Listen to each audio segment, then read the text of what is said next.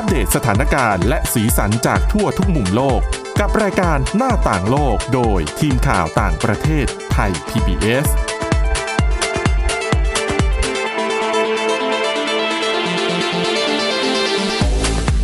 สวัสดีครับ ต้อนรับคุณผู้ฟังสู่รายการหน้าต่างโลกกับทีมข่าวต่างประเทศไทย PBS นะครับ วันนี้พบกับคุณกรีนจิรวัตรมาสุขและผมก้าวพงศธรสุขพงศ์ครับ ครับ สวัสดีครับกับวันนี้มี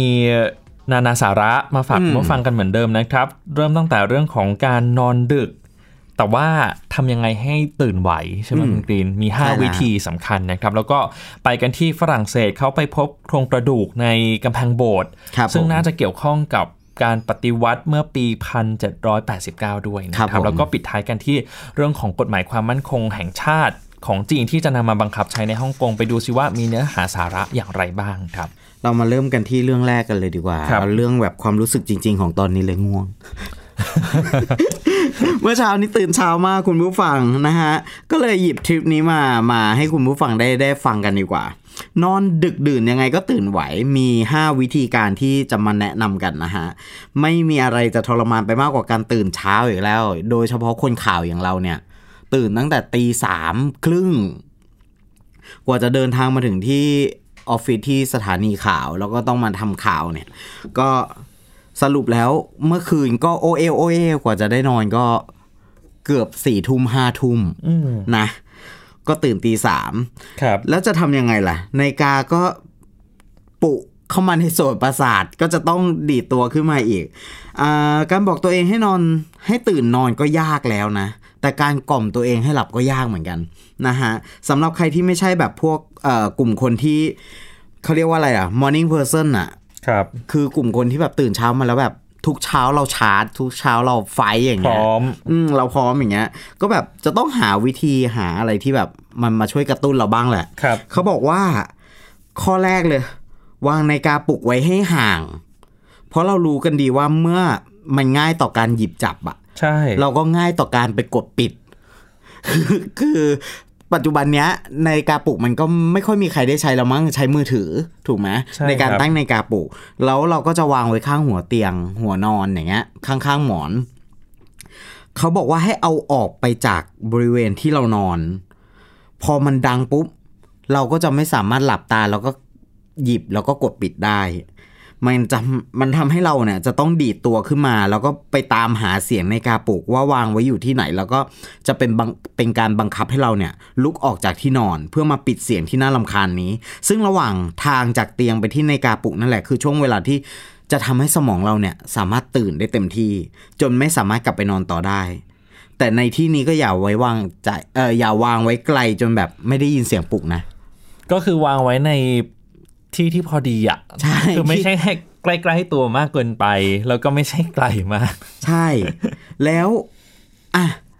ต่อมาหลังจากที่เราลองเอาวางไว้ไกลแล้ว ข้อที่สองเลยที่ห้ามทำเลยก็คือ อย่าเลื่อนในกริอ่านาฬิกาปลุกอ่าบางคนเนี่ยคือตั้งไว้เยอะมากนะครับ แล้วพอทุกๆห้านาทีห้านาทีห้านาทีพอเลื่อปนกก่ติอนก็เลื่อนก่อนเลื่อนเลื่อนไปเรื่อยๆ หลายคนมักจะชอบซื้อเวลานอนต่อด้วยการกดปุ่ม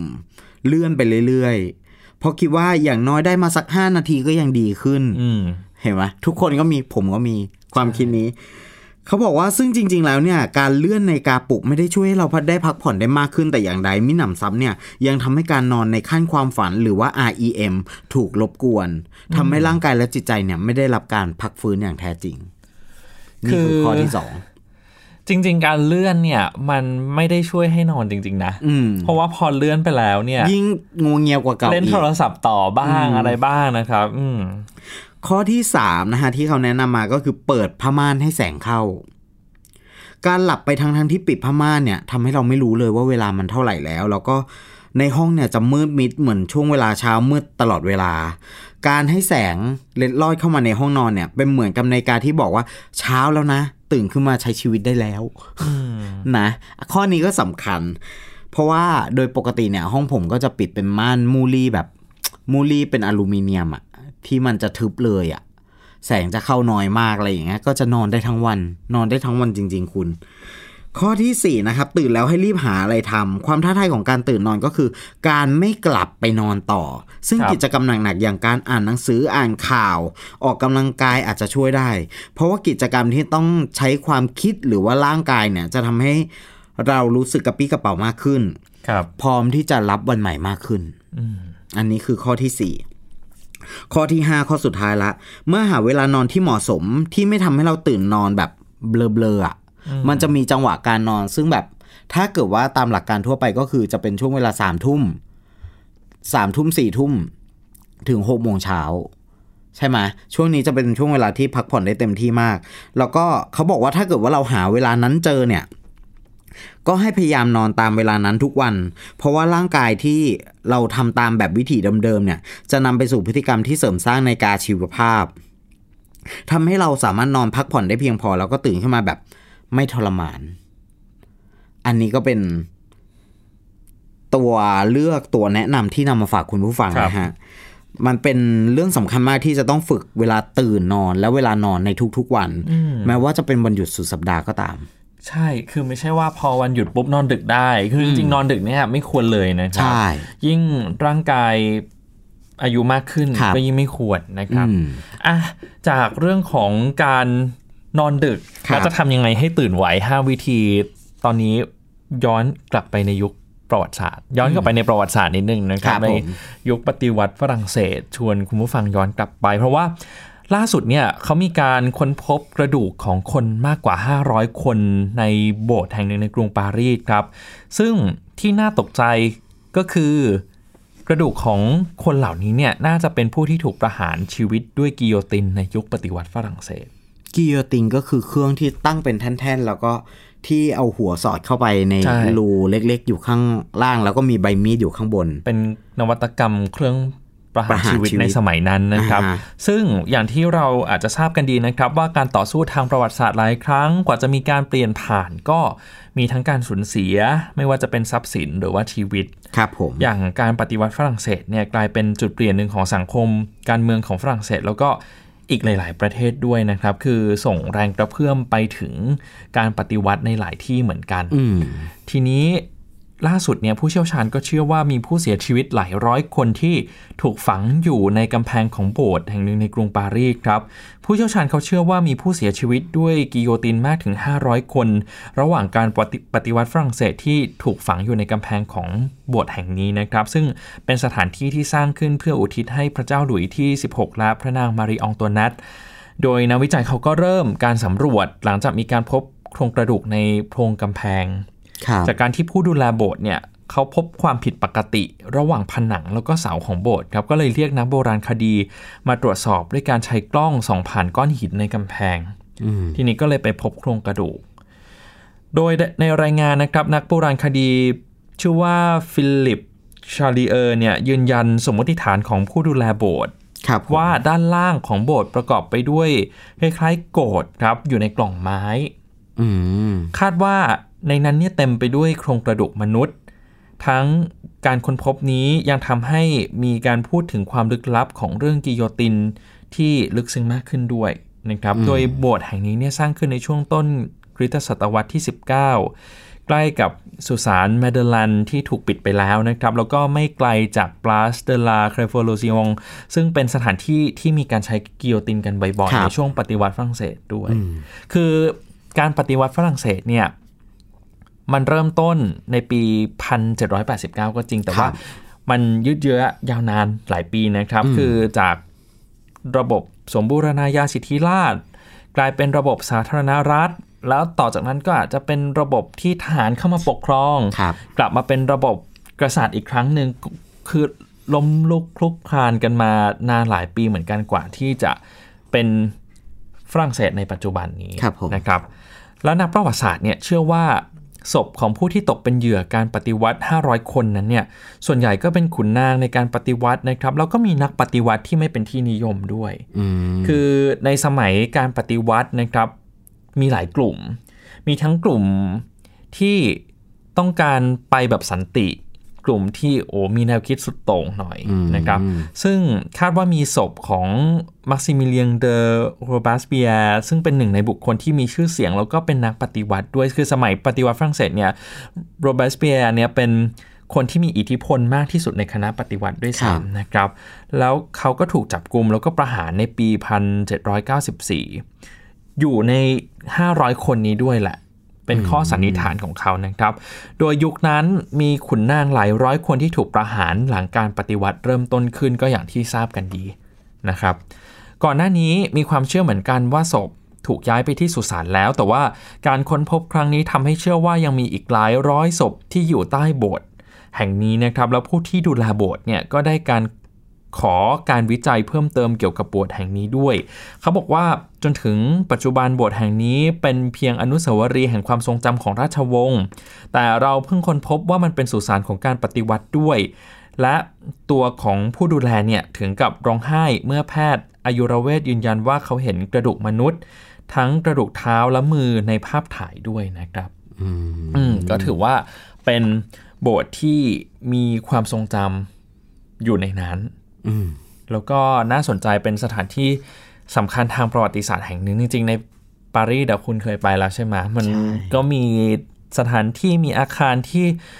ที่มีความสำคัญในทางประวัติศาสตร์เยอะนะครับทุกอย่างมันมีมนต์ขลังไว้หมดเลยอะมันมันดูเก่าแต่มันดูใหม่ แต่มันดูศักดิ์สิทธิ์ มันดูมันดูหลายอารมณ์มากเลยอะฮะ ใช่ คุณผู้ฟังถ้ามีโอกาสไปเนี่ยก็ลองไปดูก็ได้นะครับ เดี๋ยวถ้าชื่อโบสถ์เดี๋ยวยังไงเดี๋ยวจะบอก กับทางทีมงานให้ช่วยเขียนไว้ด้วยครับผมในพอดแคสต์นะครับ คือจะบอกว่าไง พอฟังเรื่องราวที่คุณก้าวนำมาเรา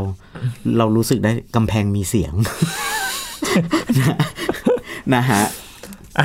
เอาละครับเดี๋ยวช่วงต่อไปไปดูรายละเอียดของกฎหมายความมั่นคงแห่งชาติ ครับผม ที่จีนเนี่ย เขาจะนำมาใช้กับฮ่องกงในเร็วๆนี้ ไปดูกันว่าเอ๊ะกฎหมายฉบับนี้มีความสำคัญยังไงทำไมถึงสร้างความกังวลใจให้ทั้งชาติตะวันตก แล้วก็นักเคลื่อนไหว เรียกร้องประชาธิปไตยในฮ่องกงกันครับ หน้าต่างโลกโดยทีมข่าวต่างประเทศไทย PBS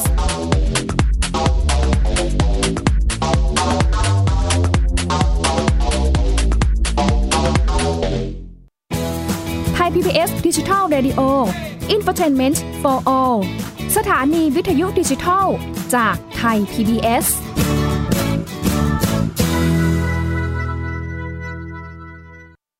อยู่ที่ไหนก็ติดตามเราได้ทุกที่ ผ่านช่องทางออนไลน์ จากไทย PBS Digital Radio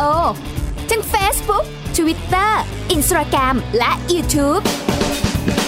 Search คำว่าไทย PBS Radio แล้วกดไลค์หรือ Subscribe แล้วค่อยแชร์ กับ content ดี ๆ ที่ไม่อยากให้คุณพลาดอ้อเรามีให้คุณฟังผ่านพอดแคสต์แล้วนะ ไทย PBS Application on Mobile ให้คุณเชื่อมโยงถึงเราในทุกที่ทุกเวลา ได้สัมผัสติดตามเราทั้งข่าว รายการรับชมรายการโทรทัศน์ และฟังรายการวิทยุที่คุณชื่นชอบ สดแบบ online streaming ชมรายการย้อนหลัง ข้อมูลกิจกรรมไทย PBS ร่วมเป็นนักข่าวพลเมือง รายงานข่าวกับเรา และอีกหลากหลายฟังก์ชัน ให้คุณดาวน์โหลดได้ฟรี ทุกระบบปฏิบัติการ ติดตามข้อมูลเพิ่มเติมได้ที่ www.thaipbs.or.th/digitalmedia เพราะวิทยาศาสตร์อยู่รอบตัวเรา มีเรื่องราวให้ค้นหาอีกมากมาย เทคโนโลยีใหม่ ๆ เกิดขึ้นรวดเร็วทำให้เราต้องก้าวตามให้ทัน อัปเดตเรื่องราวทางวิทยาศาสตร์ เทคโนโลยี และนวัตกรรมที่จะทำให้คุณทันโลก กับรายการ s c i e n t e c h ทุกวันจันทร์ถึงวันศุกร์ทางไทย PBS Digital Radio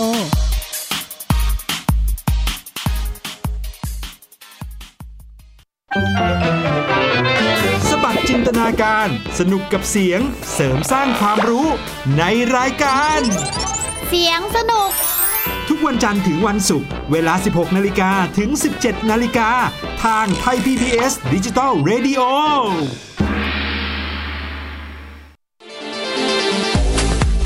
หน้าต่างโลกโดยทีมข่าวต่างประเทศไทย PBS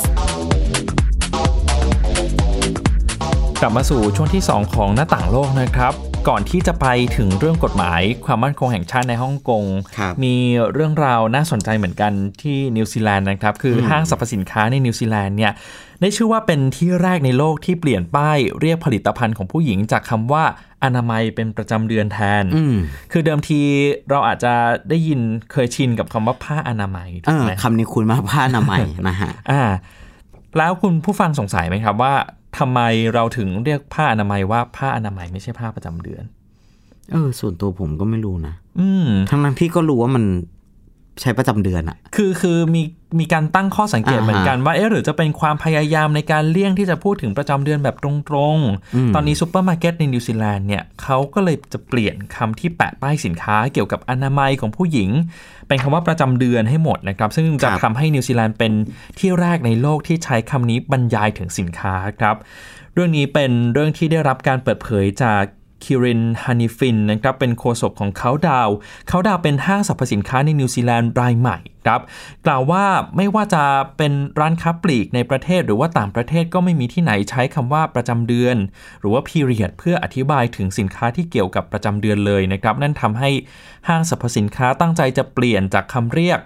ผลิตภัณฑ์จากสุขอนามัย หรือว่า sanitary หรืออนามัยของผู้หญิง feminine hygiene ให้เป็นคำว่าประจำเดือนแบบตรงๆไปเลย นอกจากนี้แพลตฟอร์มช้อปปิ้งออนไลน์ของเขาดาวก็จะเปลี่ยนคำบรรยายสินค้า จากที่เคยอธิบายว่าสุขอนามัยสำหรับจุดซ่อนเร้น ให้เป็นผลิตภัณฑ์ล้างและทำความสะอาดอวัยวะเพศแทนด้วยครับ คือใช้คำที่ตรงไปตรงมาเลยนะ และคำว่าสุขอนามัยส่วนบุคคล หรือว่า personal hygiene และสินค้าอนามัย sanitary products เนี่ยให้ความรู้สึกว่าประจำเดือนซึ่งเป็นส่วนหนึ่งของชีวิต โดยธรรมชาติเป็นเรื่องที่คุณต้องปกปิดเอาไว้อะคุณกรีน อืมอืมเหมือนกับว่ามันเป็นสิ่งที่ไม่ถูกสุขอนามัย ทั้งที่ความจริงแล้วมันไม่ใช่เลยนะครับ แล้วเราก็กำลังรับบทบาทสำคัญในการเปลี่ยนความเชื่อนั้น อันนี้โฆษกของเขาดาวระบุไว้นะครับ ขณะที่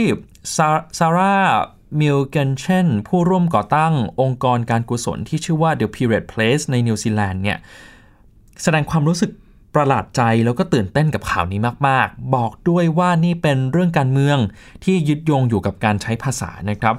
เธอบอกว่าการได้เห็นแบรนด์ใหญ่ ๆ แบบนี้กระโดดเข้ามาร่วมขบวนแห่งการเปลี่ยนแปลง โดยที่ไม่ต้องมีใครไปไล่จี้ หรือว่าไป ถามจี้ให้เปลี่ยนเนี่ยเป็นเรื่องที่ยอดเยี่ยมแล้วก็ทรงพลังมากๆครับการเปลี่ยนแปลงการใช้คำสอดคล้องกับนโยบายของรัฐบาลนิวซีแลนด์ที่ก่อนหน้านี้เพิ่งประกาศว่าจะจัดเตรียมผ้าอนามัย ฟรีไว้ที่โรงเรียนทุกแห่งในประเทศ ซึ่งคาดว่าจะสำเร็จภายในปีหน้าด้วยนะครับ ซึ่งจาซินดาอาร์เดนนายกรัฐมนตรีหญิงของนิวซีแลนด์เนี่ยบอกว่ามีเด็กอายุ 9-18 ปี ประมาณ 95,000 คนที่ต้องหยุดอยู่บ้าน ในช่วงที่มีประจำเดือน เพราะว่าพวกเขาไม่สามารถหาซื้อผ้าอนามัยได้อืมอันนี้เป็นความคืบหน้าจากนิวซีแลนด์ที่น่าสนใจมากนะครับ ซึ่งก็เห็นด้วยเหมือนกัน เพราะว่าแต่ไหนแต่ไรมาเราอาจจะถูกปลูกฝังมาให้รู้สึกว่าการพูดแบบนี้แหมมันเป็นเรื่องที่น่าอาย มันเป็นเรื่องที่ไม่ถูกสุขอนามัยครับแต่จริง ๆ แล้วมันคือธรรมชาตินะครับอะ จากเรื่องของนิวซีแลนด์ไปต่อกันที่เรื่องของฮ่องกงกันบ้างนะครับ มีความคืบหน้าเกี่ยวกับรายละเอียดของกฎหมายความมั่นคงแห่งชาติที่จีนจะนำมาบังคับใช้ในฮ่องกงคือก่อนหน้านี้เนี่ยเมื่อสักประมาณเดือนที่แล้วมีการประชุมกันนะครับ ของที่ประชุมคณะกรรมการ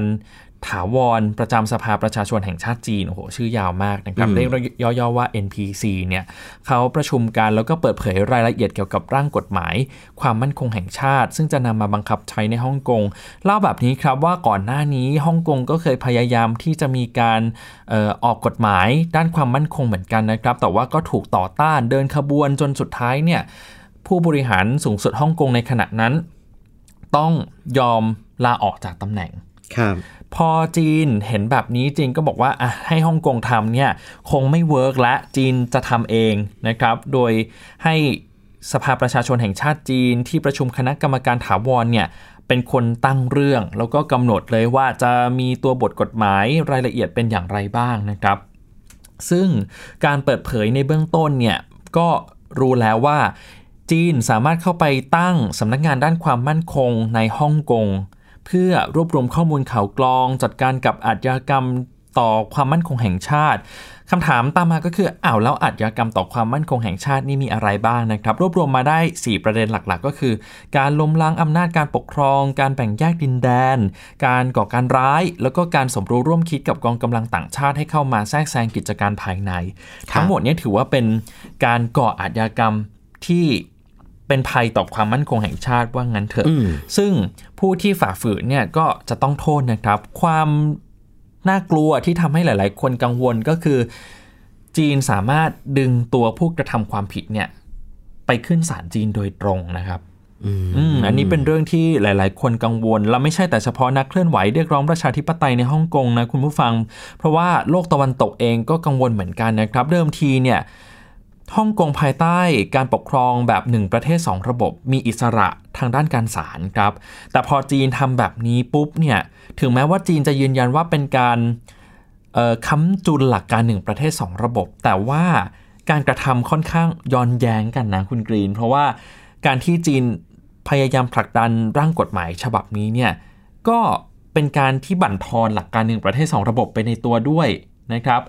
เพราะว่าอะไรเพราะว่า หลักการศาลอำนาจทางการศาลในฮ่องกงเนี่ยฮ่องกงอาจจะไม่ได้มีสิทธิ์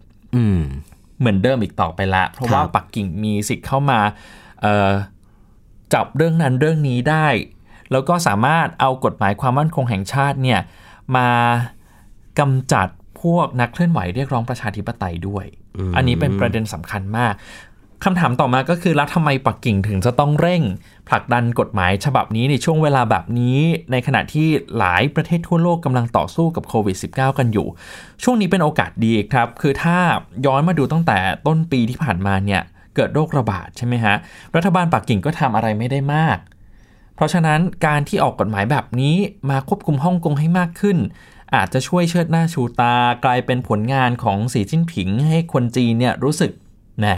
ผู้นำได้ทำอะไรสักอย่างเพื่อความมั่นคงของแผ่นดินใหญ่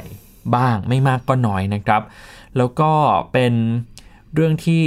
สหรัฐเองก็อาจจะเข้ามายุ่งไม่ได้มาก เพราะว่าช่วงนี้เนี่ยสหรัฐก็กำลังเผชิญโรคระบาดอยู่โควิด -19 ก็ยังไม่มีแนวโน้มจะยุติลงง่ายๆในสหรัฐนะครับ เพราะฉะนั้น ช่วงนี้แหละถือว่าเป็นโอกาสดีแล้วเดี๋ยวเดือนกันยายนนี้ก็จะมีการเลือกตั้งสภานิติบัญญัติในฮ่องกงแล้ว เพราะฉะนั้นปักกิ่งจะต้องทำยังไงก็ได้ให้ตัวสสฮ่องกงที่มีแนวคิดต่อต้านปักกิ่งเนี่ยเข้าไปนั่งในสภาให้น้อยที่สุดเพราะฉะนั้นกฎหมายความมั่นคงแห่งชาติก็น่าจะเป็นตัวเลือกที่ดี ในการเข้ามาควบคุมความเคลื่อนไหวของบรรดานักเคลื่อนไหวทางการเมืองกลุ่มนี้ด้วยนะครับ อันนี้ก็เป็นเรื่องที่ น่าสนใจมากทีเดียวในการขยับตัวของรัฐบาลจีนในครั้งนี้ ถามว่าแล้วมันจะมีอะไรที่ไปบั่นทอนภาพลักษณ์ของจีนไหมมีแน่นอนนะครับ คือเราอาจจะเห็นว่าโอ้จีนก็สามารถทำได้อยู่แล้ว แต่ว่าถ้ามองในมุมกลับเนี่ยอย่าลืมว่านักลงทุนต่างชาติเข้าไปลงทุนในฮ่องกงเยอะมากนะครับรบเพราะฉะนั้นการออกกฎหมายแบบนี้เนี่ยทำให้พวกเขาก็ค่อนข้าง กังวลใจเหมือนกันว่า สุดท้ายแล้วเนี่ยปักกิ่งจะตุกติก แล้วก็หยิบเอากฎหมายฉบับนี้ มาเป็นไพ่ต่อรองหรือเปล่า ในอนาคต เช่น อาจจะหยิบเอานักลงทุนนักลงทุนต่างชาติบางคนเนี่ยไปเป็นตัวประกันไปเป็นเดิมพันในการเล่นเกมการเมืองในการต่อรองกับสหรัฐหรือเปล่า อันนี้ก็เป็นสิ่งที่หลาย ๆ คนก็ก็จับตามองอยู่เหมือนกันนะครับ แต่ว่า ทั้งหมดทั้งมวลเราได้เห็นความพยายามของจีนในการปักหมุดฮ่องกงอย่างมาก เพราะฉะนั้น 50 ปีของ 1 ประเทศ 2 ระบบ แล้วตอนนี้เหลืออีก 20 กว่าปีเนี่ยมันอาจจะไม่ใช่แค่ 20 กว่าปีละ คือมันระยะเวลามันถูกย่นลงมา จากการออกกฎหมายความมั่นคงแห่งชาติด้วยนะครับ เป็นสิ่งที่เราต้องติดตามกันอย่างต่อเนื่องด้วย เพราะว่าประเด็นนี้ถือว่าเป็นประเด็นสำคัญแล้วก็ เป็นเรื่องที่จีนเนี่ยไม่น่าจะยอมง่ายๆ คือก่อนหน้านี้ก็มีคำถามเหมือนกันว่า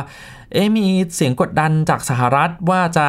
ออกกฎหมายตอบโต้จีนแบบนี้ รวมถึงสหภาพยุโรปเองก็ลงมติเหมือนกันนะครับว่าถ้าจีนบังคับใช้กฎหมายเนี่ยก็จะ เรียกร้องให้ชาติสมาชิกเนี่ยยื่นเรื่องไปถึงศาลโลกที่กรุงเฮกของเนเธอร์แลนด์เลยนะ แบบนี้จีนจะยอมปรับเปลี่ยนเนื้อหาไหม แต่ว่านักวิชาการผู้เชี่ยวชาญหลาย ๆ คน อย่างเช่นอาจารย์สิทธิพลเครือรัติการผู้อำนวยการสถาบันเอเชียตะวันออกศึกษาที่ธรรมศาสตร์ก็เป็นหนึ่งในผู้เชี่ยวชาญที่มองว่าจีนไม่น่าจะประนีประนอมมากขึ้นนะครับ คือเป็นช่วงเวลาที่จีนน่าจะแสดงความแข็งแกร่งของตัวเองมากขึ้นด้วยนะครับอ่าล่ะเป็นสิ่งที่ เรายังต้องติดตามต่อไป เพราะว่ามันส่งผล